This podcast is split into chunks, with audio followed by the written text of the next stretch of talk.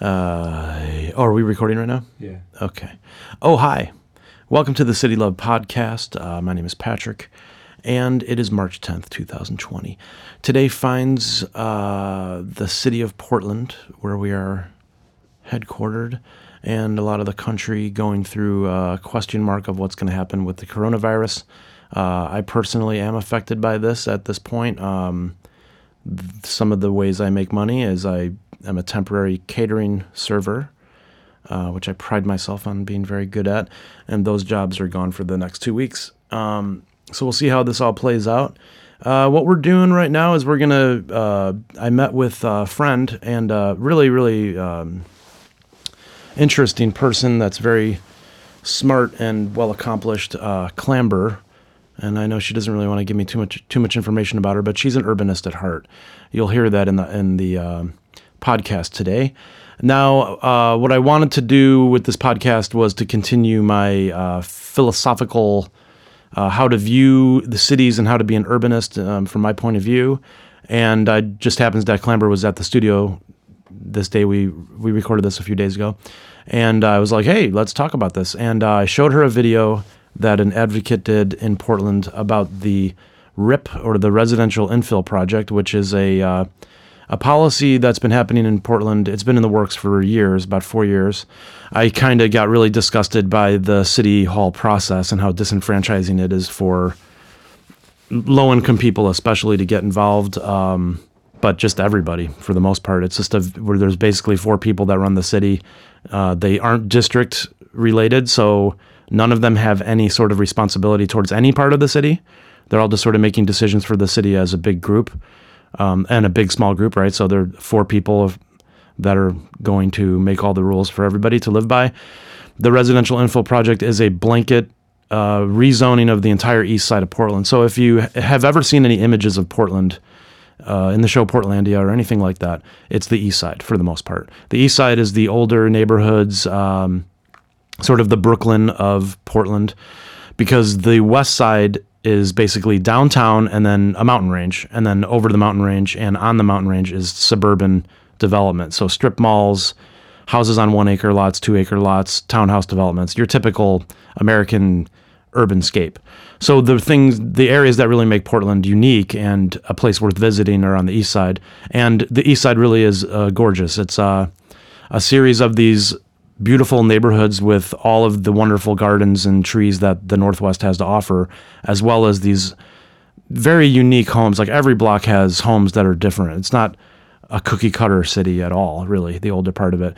So that uh, part of the city, that sort of pre World War II streetcar era, is about 80 square miles, and this is the main area that they're rezoning. So basically, um, my thing is they're throwing the baby out with the bathwater for short term economics that they're um, saying will fix all the problems. And I think uh, life isn't that simple, and urbanism is the study of the nuance uh, and the ecosystems of human habitats.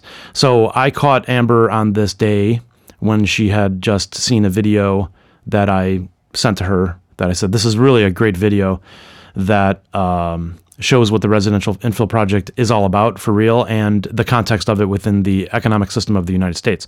So she was in the studio when I was going to do this episode. I was going to do the episode on my own, but I was like, hey, since you're here. So really, it was, I really let her, and we had some trouble communicating a little bit, but for the most part, she dove into that topic and she knew way more about it than I thought.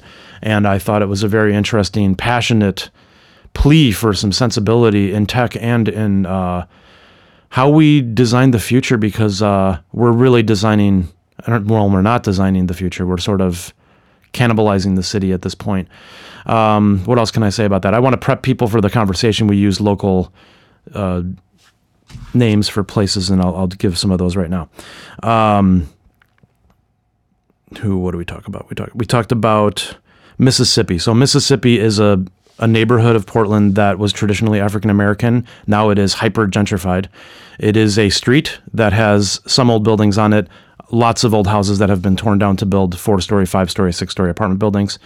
Uh, it's sort of uh, one of those places that was developed overdeveloped first.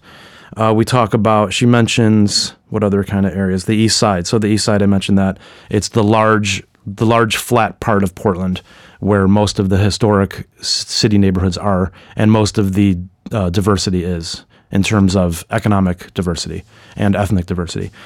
Uh, what else do we talk about? Okay, we talk about Powell's. That's the famous bookstore that's in Portland, who has has location on the east side on Hawthorne Street. Hawthorne Street is another beautiful downtown street in East Portland. She talks about Red Light District, which is a, um, a secondhand shop that you could buy old clothes at. It's kind of trendy. Uh, she talks about Lake Oswego. So Lake Oswego is sort of our local rich people city. Uh, it's that's the stereotype. It's a large city. It has about eighty thousand people in it. It's it's a very large suburb. It has some very very exclusive parts of it, and uh, in terms of local psychology, it's the place where all the people that make the decisions for everybody else live. The West Hills is another location like that. These are the this is the mountain range behind the the downtown on the west side. This is where a lot of mansions are, a lot of there's historic neighborhoods up there too. These are not going to be redeveloped. These are not part of the residential infill project. The entire west side of the city, for the most part, except for areas close to downtown, is kind of what I would call ultra suburban. It's it's very forested. It's very hidden wealth kind of place. You know, gates, driveways, uh, strip malls, things like that.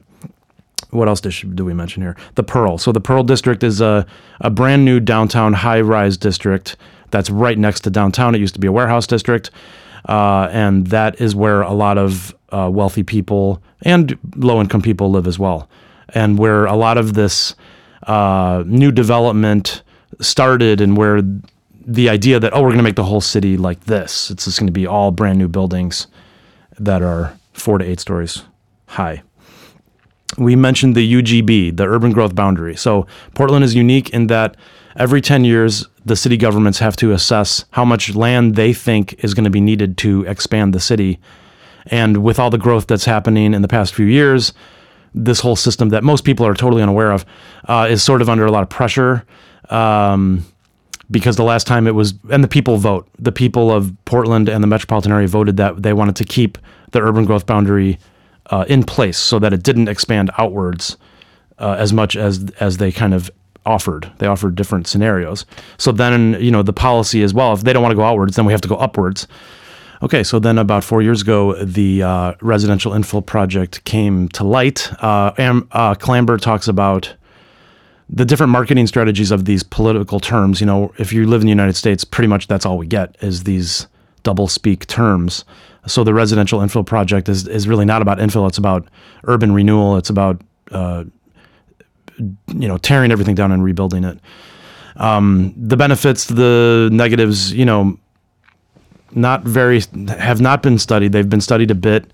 Uh, that they will displace uh, people that are renting single family homes. I'm one of these people. I live in a non trendy neighborhood and it's a I, we, it's an affordable house that we rent because there's five of us, and in a house you can fit a lot of people in a house, you know, so you can make it cheaper.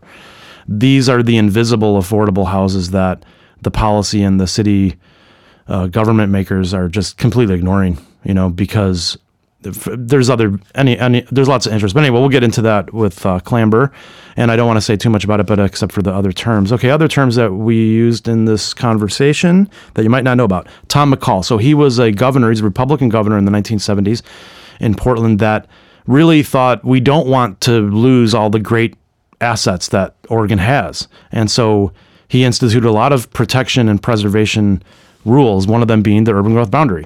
Uh, another one was uh, kind of going towards saving public lands and having a city and that really looks beyond short-term growth and short-term profits to do long-term profits. He has some really great quotes, and one day we'll have a whole thing on him. I hope.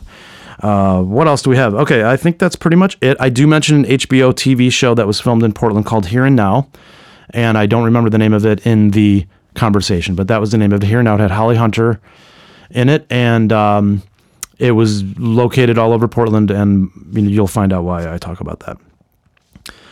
Another one is we talk about ecosystems. Okay, so the ecosystems of a city. And I think when you hear conversations about policy and architecture and economics, I really like that Clamber brings it back to ecology and ecosystems. And this is the way we should really be looking at human habitat and how to build it properly so that we have great ecosystems that function on every level possible. Now, the urbanist uh, term for that is quality of life. We could just say that. So, because quality of life encompasses all these different nuances.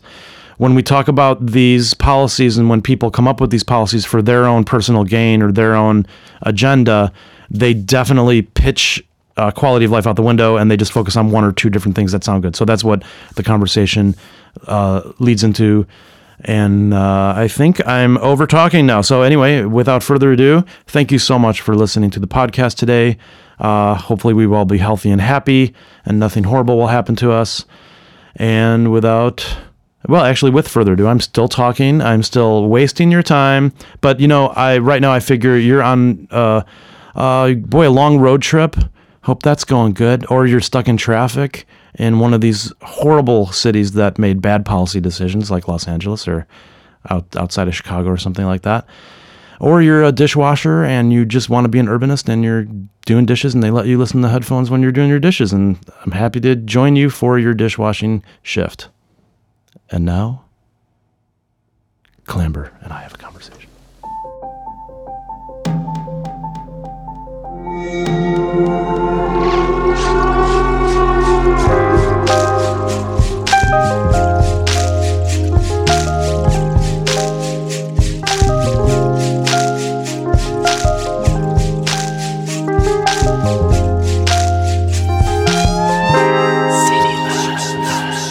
All right, today the the topic, uh, the theme of today, theme, is the brick and the balloon. So what I mean by that is, I think that last time we talked about how the human brain is like an artist and an engineer, and a healthy brain is a harmonious, balanced brain.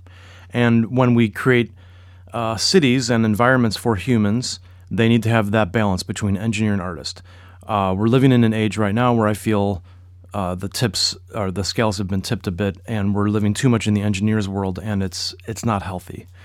Uh, there's very good reasons why we do live in the engineered world, and uh, we talked about that. But today, what I want to talk about is how the engineering world actually really, really needs the artist world, and that I can see in how tech economies seem to work is that they need to be near creative centers. So if you look at Silicon Valley, uh, San Francisco is like the creative center, or was, um, and then Silicon Valley was like the engineer capital. So those that relationship there was really, really dynamic, and I could see it in other cities as well.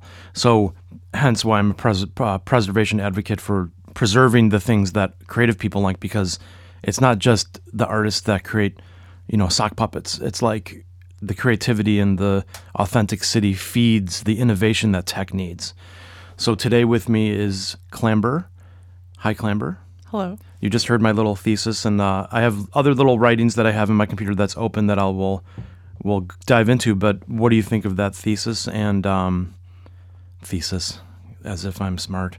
Um, I am taking a Yale Open online course. I'm a Mookie, Mooker, massive online open course open. Yeah, I'm taking a MOOC at Yale. So I, I didn't I thought I was more of a Harvard guy, but I'm a Yale guy apparently. Uh, and the one I'm taking is called the Science of Well-being, which has really informed how I feel about this topic today or theme. So what do you think about that as a tech person? All right, I'm going to be honest with you. Yeah. As an artist, my perspective on tech is that it has been divorced from art and culture in a way that it is running off in its own solar system. Right. And because of that, it is repeating itself. The last generation of tech that we saw, which was the big dot com boom, had raves and people making their own clothes and people taking stupid drugs and partying. The artists were hanging out with the tech people in San Francisco. This generation of tech, it's cool to sell out it's awesome to be accelerationist. It's wonderful to be a libertarian. But there aren't any real anthropologists and artists and counterculture hanging out with any of the technology people. artists have decided to hell with technology. There's nothing real in it to begin with. There's no actual materials. And because the lack of materiality, we don't want to participate in it. How can we make lasting work here? How can people understand the physicality of something if they can't even touch it? And the tech people are saying art, just like flowers, dies and is useless. It's inherently um, frivolous. We should have efficiency. If I spend two minutes looking at art, then I won't do this other thing over here on the side. It's, you know, tech has become this button pushing, techno social womb state where you push a button and you do what your mom would have done for you before. There's an, an infantilism that's going on in which tech companies employ people and keep them in a college like or high school like state in which they stay on campus the maximum amount of time. There are people at Google who are taking lots and lots of amphetamines to stay up 20 hour days for a tenure that will last about four years so that they can contribute to the bottom line. This accelerationist idea is now infecting. What do you mean? Explain accelerationist. Sure, sure. Accelerationism. I would say the, the the last big burst of accelerationism was in the age of speed, leading up to the Great Depression. Everything in New York went from these beautiful, frilly carved stone frescoes to smooth Art Deco frescoes. Everything was smooth to be the age of speed. Right. Everything was faster. And so we saw that in the buildings. We saw skyscrapers. We saw these early things. Post World War II, we started to see the age of glass and steel as a way to show how old these old buildings were and how new everything had become. It became this amazing thing. Originally, the first skyscraper was meant to look like a crystal going up from the city on a main street in, in Germany to show that German had come out of World War II. And the whole thing was invented to begin with by a gardener who did the queen the who did the Queen's Crystal Palace. These things are really hard to heat, they're really hard to cool, they burn birds, they they sometimes if they're concave, they hit cars. But sometimes we get these ideas in our head and without any interrogation into whether they're a good or idea or not. People just say, "Yeah, let's do them." We Yeah. we see this in tech, we see this in art, we see this in media. We have this idea of this looks like progress, we're going to make it. This looks like a good idea, which brings us to the residential infill project. Yeah. The whole point of the residential infill project is that it has been sold as being a good idea. Because housing, more housing always equals good, right? Affordable housing must be good, right? Or supply and demand works for real estate in hot real estate markets, which it doesn't. You know, because you have an endless supply of investors that will buy it before someone that's lower income can. So if we look at the actual strategy behind this project, it's a way of increasing the value of the land, allowing people to buy and tear down houses and place maximum infill into them. So it's just another way of getting wealth from people. But infill isn't even a good explanation for it because infill would mean between what's there, but what's actually happening is a complete demolition, complete destruction of the existing city and uh, it's more like urban renewal. It's like it's going to be a different place altogether. So if we go back to the real issue at hand is that there's something that's being sold a set of words, residential infill project. Yeah. And there's positive associations attached to each of these words, mm-hmm. attached with things like African American equality, which we know this project does not promote inherently. We have issues of affordability, which in the abstract seems like a good idea. So we have these, you know, if, if you do a speech and debate presentation, you have a value and a value criterion. You have like a value which everybody can agree on is good, like let's say life or something like that. But then I when don't you know add, everybody would agree on that. Pretty much. A lot of people would agree that life is horrible. It's a curse. Life is a curse. Human life. Yeah, right. Like human life, like that. It's so to be respected. this is this is the difficult thing because whenever I try to talk to people about like metacognitive things like this. Like, Yeah. hey, look at the words people use in politics. Right. They've been engineered to make you feel a certain way so that you vote on something. Right. Did you want to like the residential infill project when you first heard about it? Yes. Did Yeah. everybody want to? Yes. Are many people in favor of it? Yes. Because the words have been embedded with unalienable value. Yeah. And this has been used to prop this thing up while behind the scenes For it's years. for years. Well, it's being used to create a very ugly version of Portland that, And um, that will change how income and wealth is distributed. I just want to tell a little anecdote in that I just was thinking of is, um, you know, when you walk down a historic Portland street or even, you know, post World War II uh, ranch houses, there's a charm to the streets, but then also there's a friendliness, there's a open doorness, there's a front porchness, there's a front gardenness. When you see a beautiful garden, you look at that and you think, wow, somebody spent their time to do a beautiful garden. These new buildings are fortresses. You walk past them and everything's locked. You need a code to get in the door. It continues the cycle of thinking that we can't trust each other, that everybody's out to get you. And when you go into your little tiny micro apartment and you watch your television or computer, it's these messages of uh, shock that get your attention. So it's so destructive on many levels because it's it's it's gonna it's a dystopian version of, of what's going on, and, and you recognize that. Well, we're going from human scale, where you have the ability to paint your house a certain color, you have a certain amount of land, you have the idea that you buy in or you rent and you have rent control, and that a simple house is affordable because it's just a house, to the suburbanization of the city center, in which everybody's stacked in the equivalent of what it feels like to be in the suburbs. Yes, yeah. I, I, I vertical suburbia is what I call it. vertical suburbia.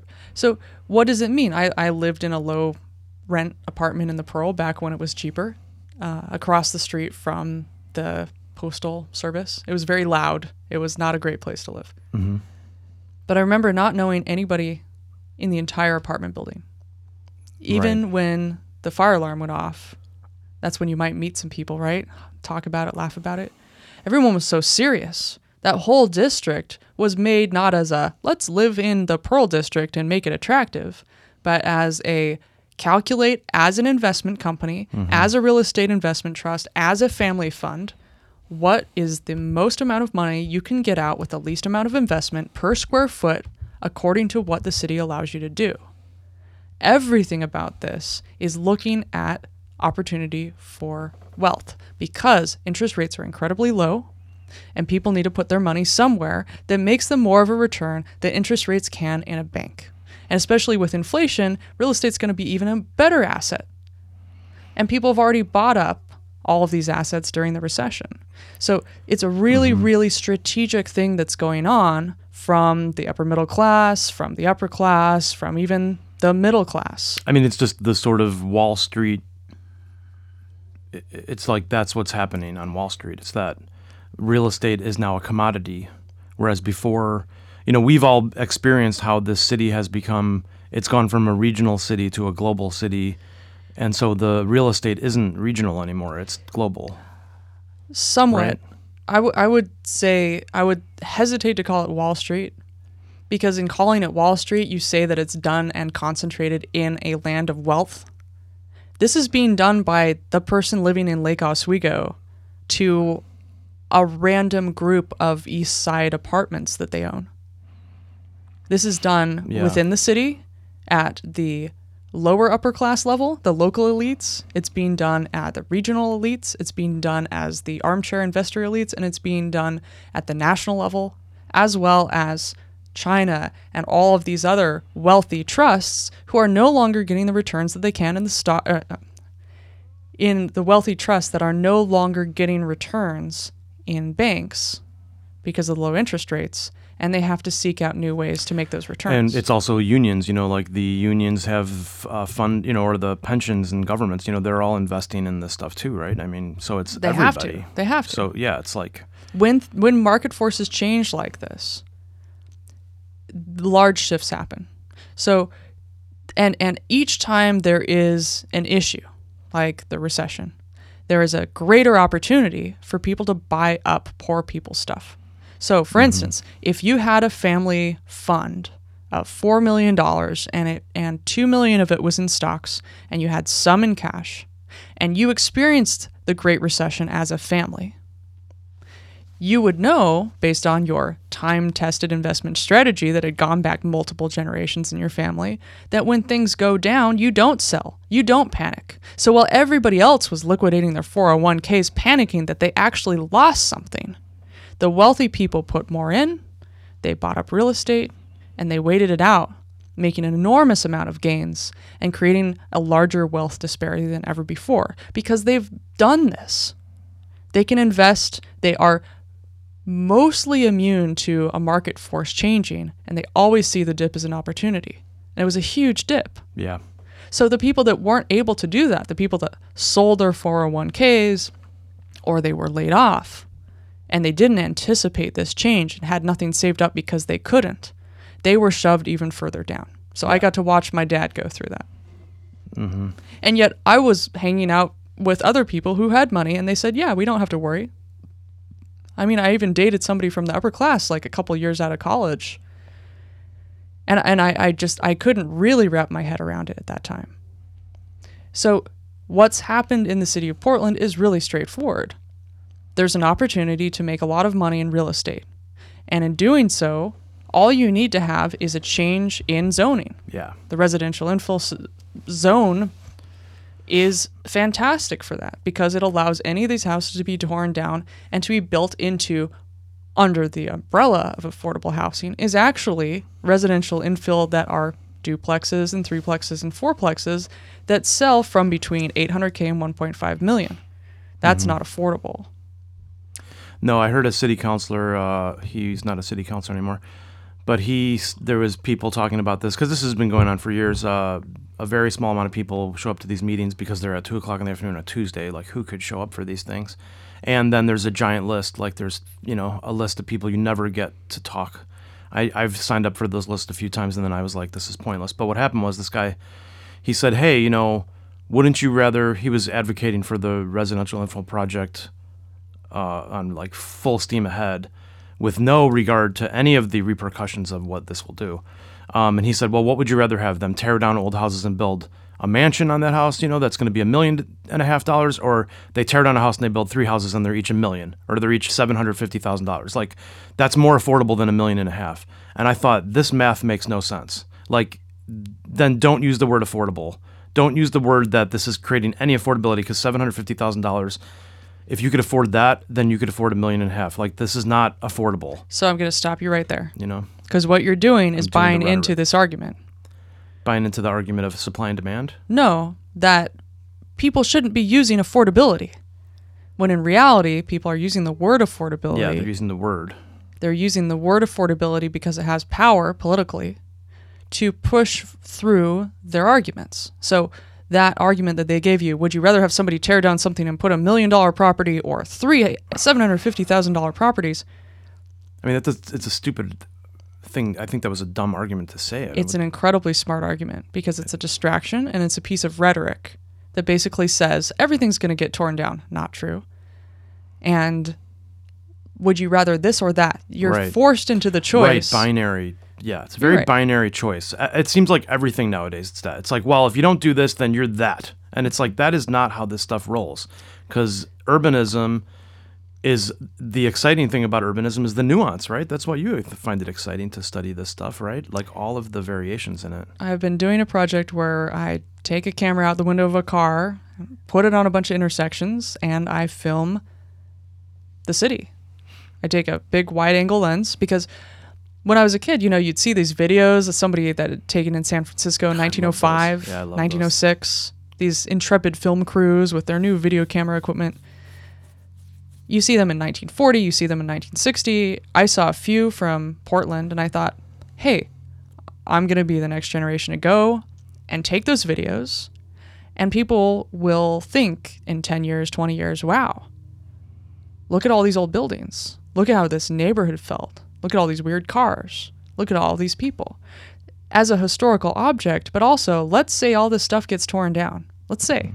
Let's say that Portland, because it didn't have all of the crazy highways proposed by Robert Moses and that Tom McCall ran out this highway maker along with Jane Jacobs, that we had a chance of having a unique original city that was preserved from the ravages of the suburban big box Yeah. store of the 1990s.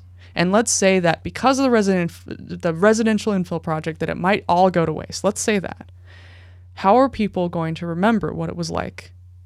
How are people going to remember what it was like to live at human scale in the United States when everything is a townhome and everything is copy paste architecture? What does it feel like to walk out of your house and a thing that you painted and tend to your own garden? Well, you don't have one.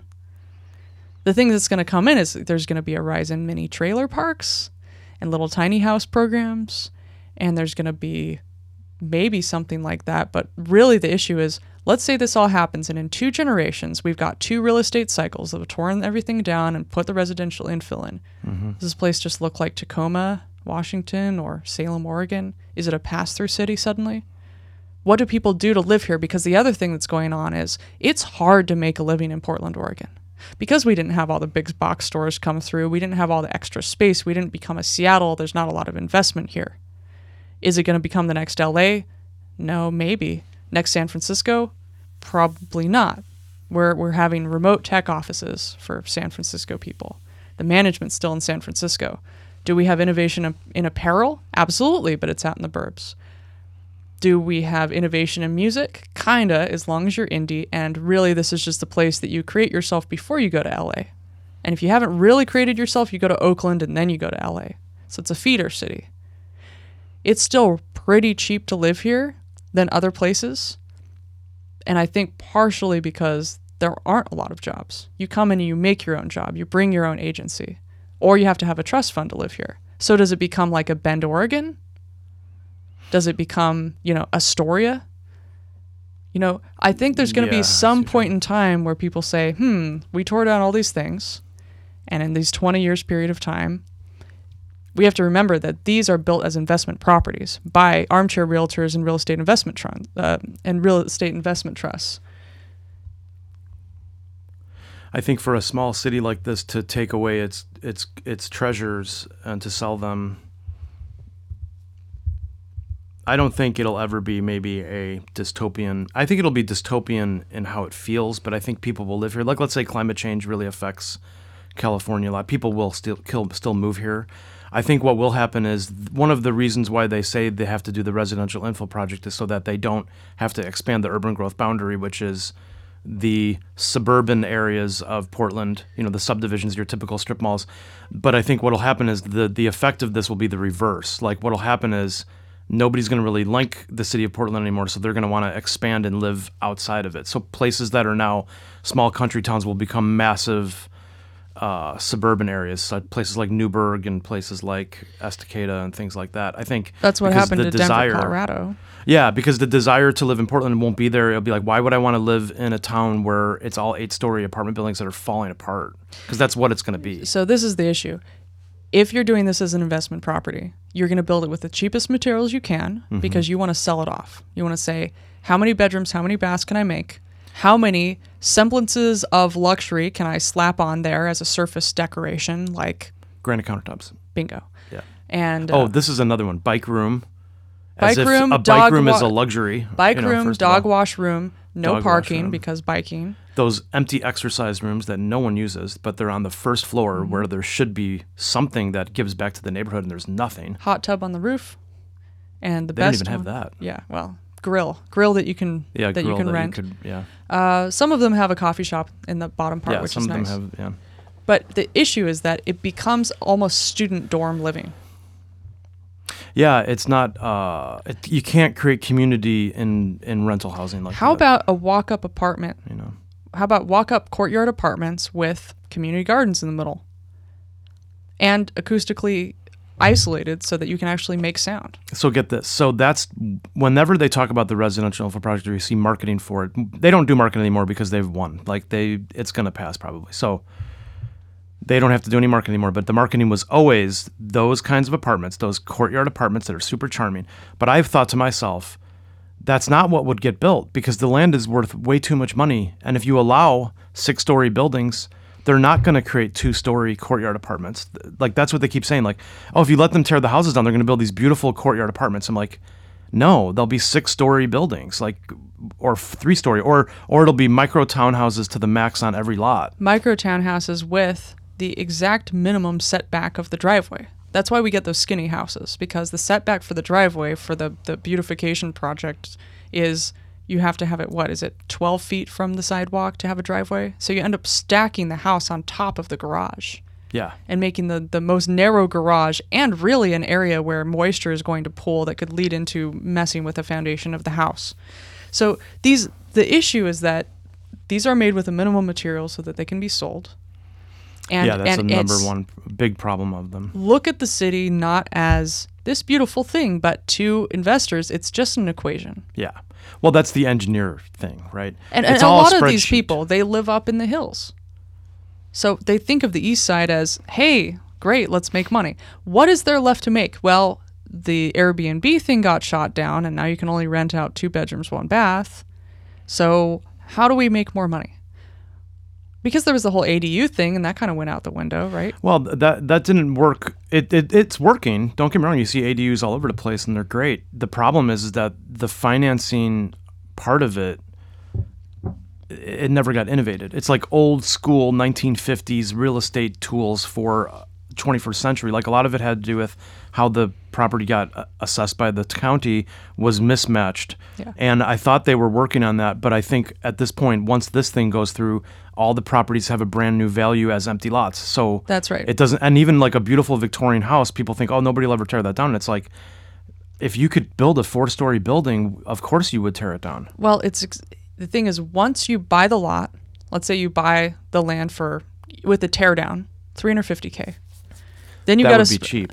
That's cheap, but there's still properties on the market with tear down of that. Yeah, 350 with a tear down takes you 100k to demolish.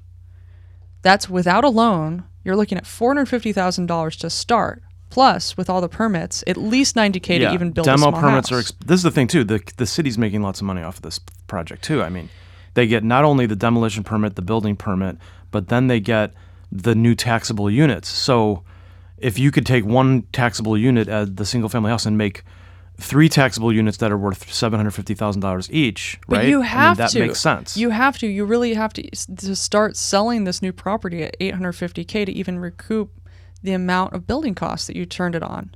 And you're going to probably end up finishing this thing late and you're going to cut corners because you have to. So like sometimes people get into these things and they like they get screwed up and they you know they bite off more than they can chew and then they just want to get it out of the way. Like they want to sell it off. You Yeah. know. Like I, I found houses that are built they look like the suburbs inside to try to get somebody to buy them, you know? So it's really this there's two sides to this, and they're very separate in how they think about the world. One side is, hey, I need to make money because I need to send my kids to an Ivy League school or they're screwed. And I need to make sure that they have the money and I need to keep up my, you know, everything. And this is just part of my investment strategy. This is what my parents did, and this is what my parents did before them. This is what I'm doing. I'm in this real estate investment trust. It works. I'm looking at it as a spreadsheet. I'm seeing where it makes money. I may never visit it, you know, or hey, I'm a really nice architect and I'm going to restore something like Revolution Hall. Great idea. yeah. Or you have the people that are like, hey, I'm renting. I have no rent control. I have very little rights. And if you're going to tear down the building, you have to pay me $3,200. So it's better just to leave some of these buildings vacant. Yeah, that's another thing. There's so many uh, vacant buildings that have been bought by investors that are covered in graffiti because for some reason, I don't know if the graffiti artists are sort of working with the developers because they automatically pounce on these beautiful buildings that are of high quality and have been taken care of really, really well throughout the ages, and they just cover them in graffiti so that it looks gross. So you're like, oh, that's an eyesore. So the next step is to tear it down. Um, but I went to a, a thing at uh, the city hall once uh, where they had this guy from Denver who's like an expert of infill and stuff. And he said what Portland really has, its number one asset is all of these old houses that have been well cared for. Like he said, and you know, if you've been to other American cities, there really isn't a lot of towns where they have a big inventory of these well cared for Victorian era, pre automobile neighborhoods that are completely intact they that just doesn't exist. And so um, then uh, you know the the city planner said, "Oh yeah, we totally love those," and it it was not. That's the lie. You know, I, I you can't say you love old houses and then create a policy that destroys them all. I, Old houses here, though, are very expensive to maintain. It's like owning a boat. There's so Right, much true. moisture, and there's like so much maintenance that goes in these. As somebody Yeah, who used to own true. an 1890s house, like eek, you know, even that thing was redone. I've I've known lots of people have restored these things.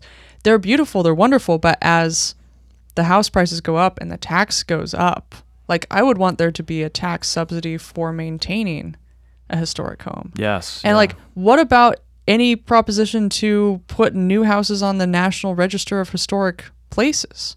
You know, is there going to be anything to visit in Portland anymore except for a long line of condos with chains like Laughing Planet? Not to say the well, I mean, you know, Planet's bad, if you look at Seattle, like I don't know a lot. I don't know. I'm not an expert of Seattle, but I've I used to go up there to escape from here, and now I don't even go there. I, I think it's kind of not worth. Oh my god, you don't go to Ballard? Like Ballard is like so Ballard is- architecturally no, preserved. That was the saddest place I've ever seen. I went there because I I had never been to Ballard. Have you been there lately? You know? I won't step in foot to Ballard. I won't. I won't. Right. It- Because for me, all this stuff kind of just makes me nauseous. but it doesn't. It didn't work. Like what the planners said would work. You don't. Which you don't you- plan a community. You you allow people to Yeah. change the community in a way that suits them. Right. There are some big blocks in in Berlin, right? And and they're four stories tall and they have a courtyard in the middle and the kids can play in the courtyard and it's safe and it's great, whatever. But because those and kind of the Barcelona city style blocks, the way in which they're built, it makes it cheap enough for a family to run a business in there. You don't have all these big roads that you have to maintain. You actually like there's been there's been all this math done around this. It's like to make a good community, you need to have it be affordable to run a small business and affordable to live. Out of their apartments, they run small businesses. No, or- no, no. It's all mixed use on the bottom floor because it's But they're old. new buildings. They're post World War II buildings. No. Some of them are. Oh, okay. I mean, Yeah, this I this, this so- was East Berlin, and Right. it still had coal fired places. So sometimes it feels to me that the planners that run our city are are wealthy enough to have been to Europe, you know. So it feels like they went to Europe and they're like, you know, Europe has five story buildings everywhere. Like that's how cities should be in America. But the thing is, is like you come to a, a, a city and it is what it is. So you have to do an inventory and to look at what are the treasures of this particular city, not oh how do we make it more like Berlin? You they're know, it's not like they're not really interested in that. Like some of them are. And, and, and, and some people who are just kind of like blindly saying yes to a lot of these things are like, oh, yeah, affordable housing, yeah. But this affordable housing argument is bullshit. So explain what you've heard uh, from the media and locally about the residential infill project in regards to affordability. Like, what are they? How are they selling this to you and the public? We need affordable housing. Build as much as you can because it'll be affordable and there's going to be Section 8 housing in these things. yeah, inclusive zoning is sort of the the carrot that they. I know they people in Section 8 that's housing. gonna. I know people great. who live in these places. You know what it is? It's a series of endless, dark, damp, windowless basement apartments so that you can get enough of a tax break to justify building the building, and all the luxury stuff is on top. And my thing is, how do you do inclusive inclusive zoning? Is when you require the developer to have a certain percentage of affordable Rent units. control. But my whole thing is like rent never makes anybody any wealth. So why aren't we giving? I think it'd be better investment to give down payments for lower income people to buy houses. You know, it's like pay for the down payment and then they pay the mortgage. That would be a better investment than than inclusive zoning because inclusive zoning at the end of it you're stuck. You still have nothing. It's still fairly complicated. Yeah. But so that's how they're the, the- selling the, it. issue is with any of these arguments, it's a one size fits all argument. yeah, exactly. Really, what we're talking about is nurturing an ecosystem. And an ecosystem has many different ways to play in a place. If we were talking about residential infill boundary where everything is the same zone, we will get an endless sea of looking exactly the same in the Southeast Industrial District and everywhere. Well, yeah, I mean the different neighborhoods that each have their own unique take on Portland, Mm-hmm. and Sellwood to me is the most charming of the neighborhoods. That one's been the most brutalized by these bad developments. Um, it looks, it's like a crappier version of what they put on Mississippi, but it's the same But we're trying to get to a point postmodern excuse. We're trying to get to a point, and that's that the people in city council and the people that have money are literally doing this to protect their investments. Eh, They're not thinking that it's evil, some of them. They're just thinking, hey, I need to protect my investments. I need to make sure that there are opportunities for investment in Portland. Or how do you, if the argument for it has been, if you do this, if you increase supply, everything will get affordable or more affordable. how do you be a counselor and say no to that? You have to have this good explanation, and I think people don't really understand either the value, the inherent value of these old neighborhoods, but also uh, how this There's will no not add there's no value statement here. Yeah, exactly. Okay, Right. so the value statement is affordable housing is good. Residential infill project mean, means affordable housing, right? So that's that's the argument. so what people have been doing, and, and they keep doing this again and again. They say, "Oh, let's do a one size fits all boundary. Let's do a one size fits all proposal." Wouldn't it be great if you know? But if you ever use any software like Esri's CityEngine, for instance, which allows you to plan out zones, change the urban planning code, and then generate architecture based on that, you will always find that people will build within the maximum limitations. They have to. They have to to make money, and very rarely do you have somebody who's like, "Ooh, this is great." So what what will happen is, yeah, we'll have this infill, and these neighborhoods will will lose what what there was there and what Portland will become is a place for slightly wealthier people to go down to the new luxury hotels that are being built Yeah, downtown. That's right. Things will be kept in the Pearl and that will be considered Portland. People will not be going to the east side. What are they going to do? Go to the red light district like clothing store? Are they going to go to Buffalo Exchange? Are they going to go to Powell's east side?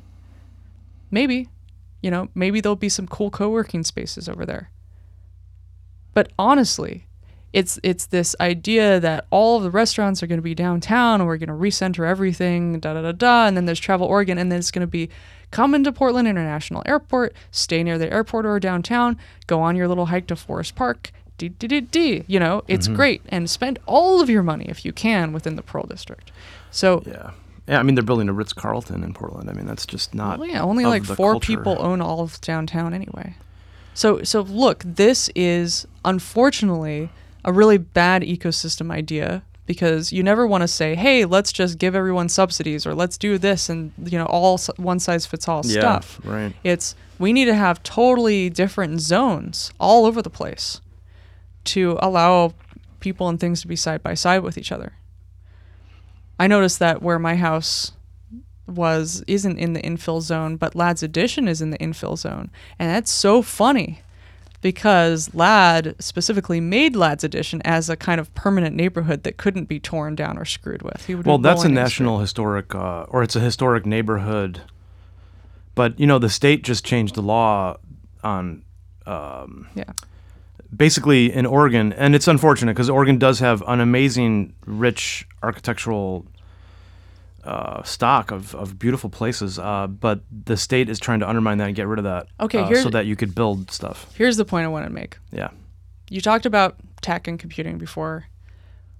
Mm-hmm. A lot of people would, if they made their little startup or whatever, they would have a physical server, right? They would have a physical program running on a piece of metal in their closet or at a service facility. And people would maintain that themselves.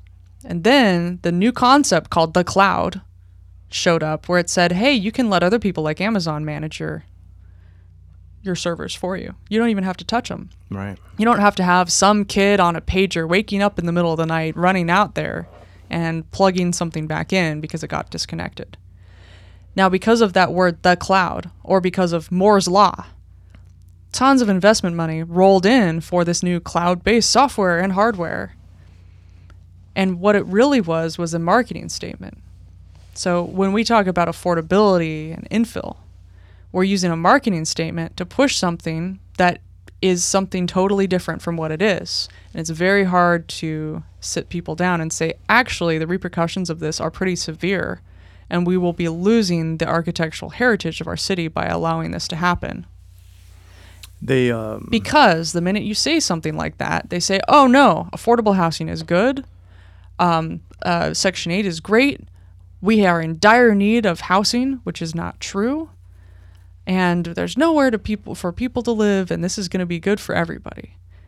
You know, and, and, and this is the thing, or like, oh, like, let's make sure that minorities and stuff can live in there. It's like, actually, right now, it's really hard for anybody to live in these places if you're not white.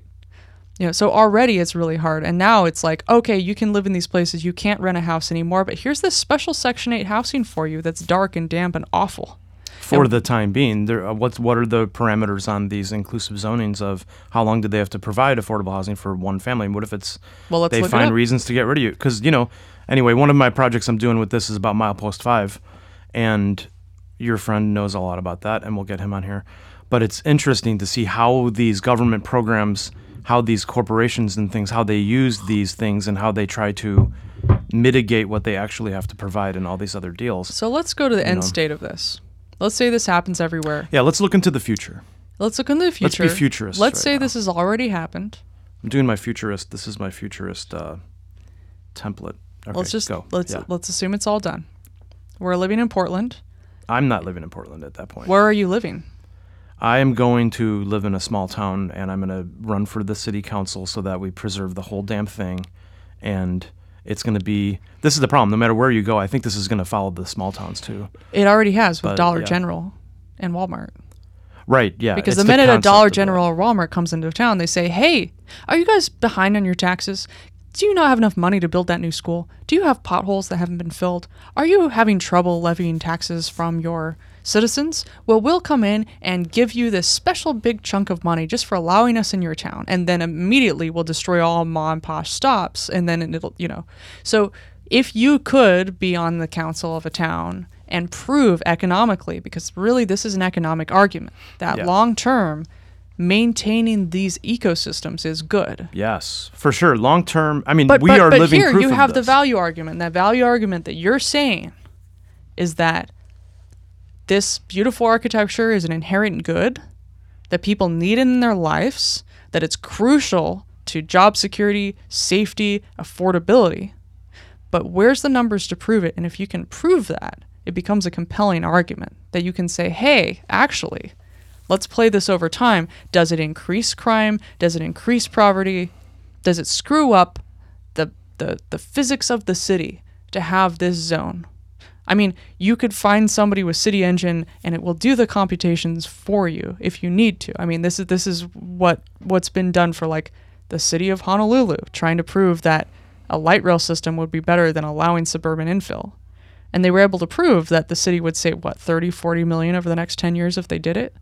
So, part of this is if you can show people economically how much more they can make by this way, it becomes really interesting. The question is if there's no economic argument and people are forced to make an economic argument right now, then there's no there's no real hope unless you know it, the thing is the lower class really doesn't have a lot right now. No, they I mean, can't they- go to the city council meetings because they're at 2 p.m.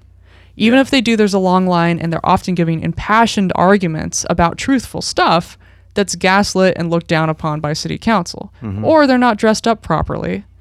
You know, I've, I've been in these city council meetings. I've testified. I have snickered at somebody who didn't have their arguments straight on both sides, right? And it was dumb of me, but you know, I did speech and debate in college. Like, hey, I'm in an I'm in an advantage, right?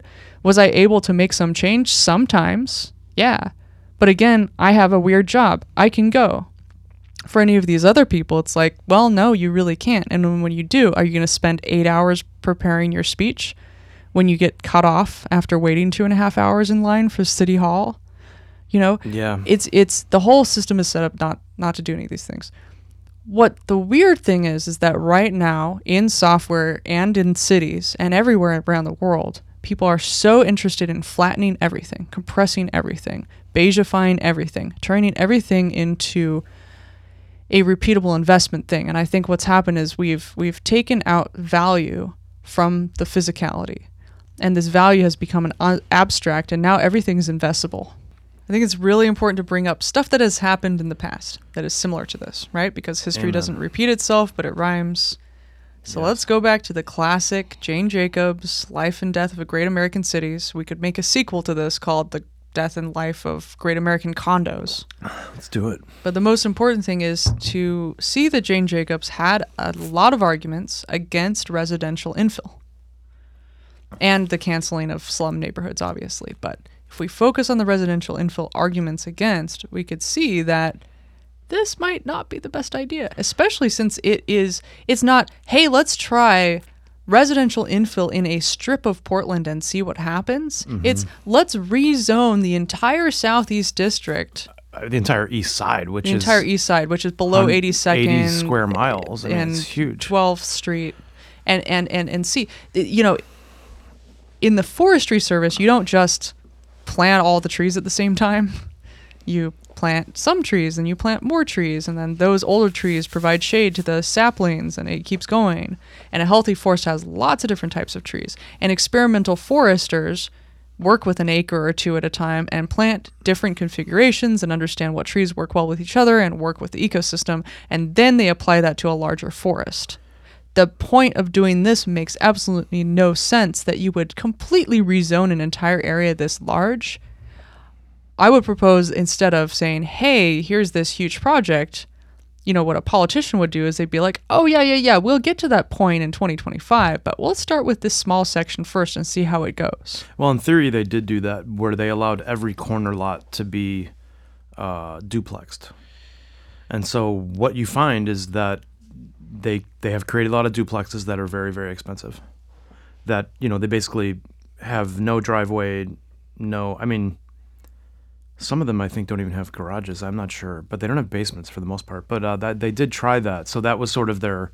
Oh yeah, we tried it. It works out great. But but the result of it is very expensive housing. That's very modern looking, postmodern. It doesn't fit into the neighborhood at all. There's no design guidelines on So that. if you go to the city council, I would propose saying, hey, we need to limit the size and scope of these proposals so that it's not four story tall fourplexes. So the new residential infill project does do that. It does limit the FAR, so that's sort of the uh, floor area ratio, like how big of a of an invisible area in a three dimensional space you can put a building. They say that's going to limit the amount of demolitions. I, I, don't, I just don't think that. I think the economics are. It's going to make them demolition. uglier because it's going to be narrow houses and, and really repeated architecture. So again, you're just going to still have that tuck under garage to maximize things. I don't see how else you could do it. Yeah, that's that's you could do a side driveway so that basically every nobody has a yard at all. It'll just be concrete of concrete driveway on the side, and then the buildings will take up the rest of the um, space and up to the sidewalk. So you're talking not even really enough room for a, a street tree to grow properly. So what what what is amazing about our area is the ecosystem that the ecology that these neighborhoods are set in are these beautiful trees grow really fast. You get these big beautiful trees, beautiful gardens. Those will all be gone for the most part. It's interesting though because you have this kind of easement or the setback for a garage, but you don't have any system set for a tree. And I think I think you know if if you talk to politicians, they'll do this thing where they'll be like, "Yeah, we'll do it, but year one we do this, year two we do that, year three we finally do the full thing, right? For reducing sugar on the labels of, of products, right? Like, oh, mm-hmm. we can't use high fructose corn syrup anymore. Well, how about we pass that so that we completely eliminate it by 2024? Oh, you required us to label that there's high fructose corn syrup on the package? Well, we'll do that. But we're going to use 8 point font for this one. Oh, you say that we have to use a 12 point font? Okay, we'll use that, right? So everything that is not specifically written out is going to be worked around. So if we if we say, "Hey, you can just build this, but there's no trees, there's no courtyards, there's nothing." We will end up with exactly the shape of the architecture that that conforms to that. And and there Yeah. aren't a lot like Portland does have kind of the sidewalk beauty project and all these things and there's, you know, a 271 page planning document that I've read because I've built stuff in my backyard and I've gone within it. But it doesn't have enough on you know repeated landscapes it doesn't have enough on like stop using bright yellow on the side you really like you know there's there's no like if you go and i and i hate sedona right if you go to sedona or you go to new mexico you go to to santa fe there's this idea that you need to build within this adobe structure uh, because it's good for it's good for it, you know, and, and it, it kind of makes it look homogenous, but it's also unique. Santa Fe. Well, it's the pattern language uh, in effect. It's like uh, Right. you want stuff to. so if we say, look, if you're building something new, you know, would you try to not make it look so ugly, you know? But the thing is, like, that's what new building materials do. We can't afford to build a beautiful craftsman house anymore. Okay, I'm gonna wrap it up. Okay. What did we learn today?